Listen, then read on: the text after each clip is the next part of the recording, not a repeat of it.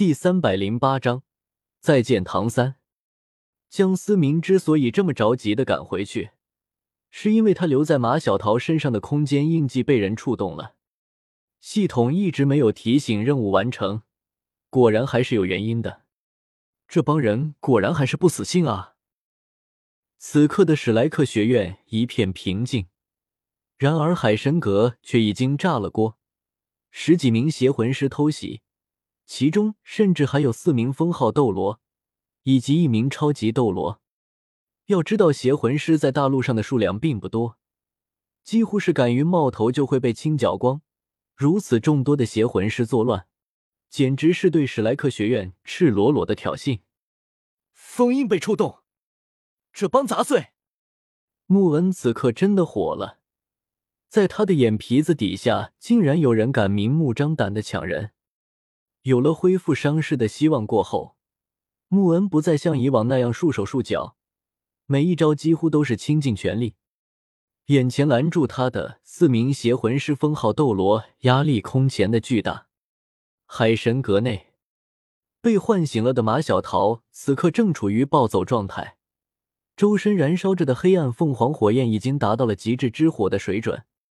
黑暗凤凰归位，我叫必定繁荣永盛。三名身穿黑袍的邪魂师癫狂的大笑着，恭迎黑暗凤凰降临。放肆！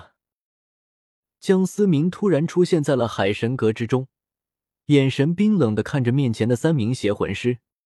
一旁原本暴走的马小桃看着突然出现的江思明，那狂暴的气息突然一滞，眼神之中莫名的多了些挣扎，脸上露出了极为痛苦的神色。杀了我！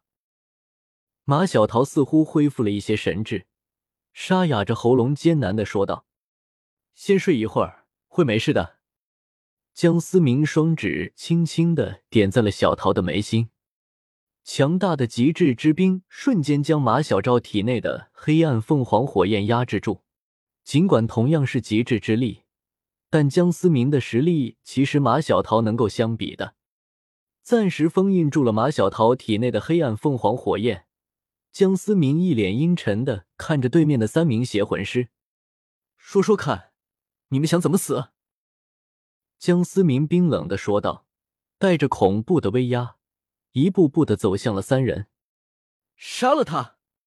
三名邪魂师也是当机立断的冲向了江思明，一时间各种各样邪恶的魂技。铺天盖地的向着江思明袭来，这点本事还不够看？天雷尽世，漫天的极致之雷瞬间将眼前的乌烟瘴气灭杀的一干二净，只留下了一脸懵逼的三名邪魂师。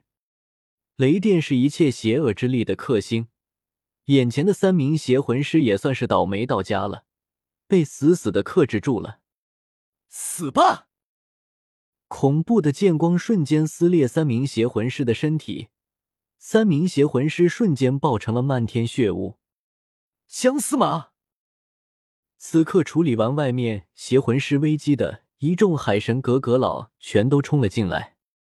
那名曾经想要收姜思明为徒的灵老，不可思议的看着如同天神下凡一般姜思明，所有人都给我出去！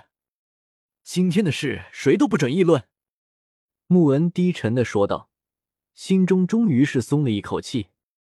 若是江思明没有及时赶回来，恐怕很有可能真的让这群邪魂师得逞啊！一众海神阁阁老还没有弄清楚到底发生了什么事，但是穆恩已经发话了，众人也不敢再追问些什么，只能恭敬的退出了海神阁。只是所有人都忍不住多看了一眼站在前方的江思明。待到众人离开后，穆文有些自责的低头说道：“先祖，这次是我大意了。”江思明摇了摇头，并没有责怪对方的意思。如果没有他的存在，这一劫马小桃是必然要遭受的。穆文又不能像他这样预知未来，总会被对方抓住机会。这次动手。你的伤势又被牵动了吧？穆文有些感动的回答道：“还好，趁着这个机会，也将你体内的伤势彻底解决吧。”江思明淡淡的说道：“现在吗？”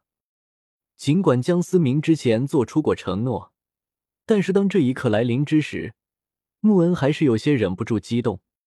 要不然你以为呢？江思明感觉有些好笑的摊了摊手。人对生死总是有一种莫名的执念，谁不想活着呢？哪怕是穆恩早已看淡了，但也只是淡了，可又怎么能不在意呢？系统开启治愈功能，治愈对象穆恩，能量来源黄金古树。黄金古树如此庞大的生命之力，足以支撑修复穆恩的伤势了。对于不知活了多久的黄金古树来说，这点力量恐怕也只是挠挠痒罢了。金色的能量不断的汇聚到江思明身上，神圣的光芒从江思明的头顶绽放开。倾洒在穆恩佝偻的身上，一股强横至极的生命力快速的修复着那淤积了近百年的伤势，一股从未有过的强大之感瞬间席卷了穆恩的全身。就在黄金古树的力量源源不断的被系统所吸收之时，一道神圣而又威严的虚影慢慢的浮现在了江思明和穆恩的面前。你这个家伙！江思明看着那道虚影，不由得笑了，是发自内心的笑了。穆恩看着那突然出现的虚影，忍不住的拜服了下去。弟子穆恩拜见唐三仙祖。你就是老师的后人吧？起来吧，不要让任何人进来，我和思明哥要好好的聊一聊。唐三微笑的说着，身后的光芒充满了神圣之感。遵命。穆恩缓缓的站了起来，完全恢复了伤势的他，再也不是之前的佝偻之感，而是从未有过的精神，散发着强大的气息，恭敬的走出了海神阁。海神阁之中，此刻只剩下了江思明和唐三，以及昏睡中的马小桃。思明哥，原本表现的威严而又神圣的唐三，此刻竟然有些哽咽了。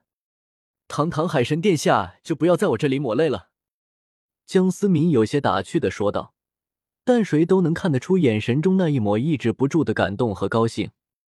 大家都很想你，当初你失踪之后，我们找了你近百年。”唐三有些感慨的说道。“竹清，他还好吧？”江思明突然有些心虚的问道。唐三突然有些憋笑。饶有趣味的盯着江思明，思明哥，他们很好。江思明，什么叫他们？江思明微微有些懵逼的说道：“竹青不让我告诉你，说这是对你的惩罚。那你飘了呀？都敢管她老公了？这小妮子！”江思明故作生气的说道，但脸上那一脸欠揍的笑容却怎么也压不下去。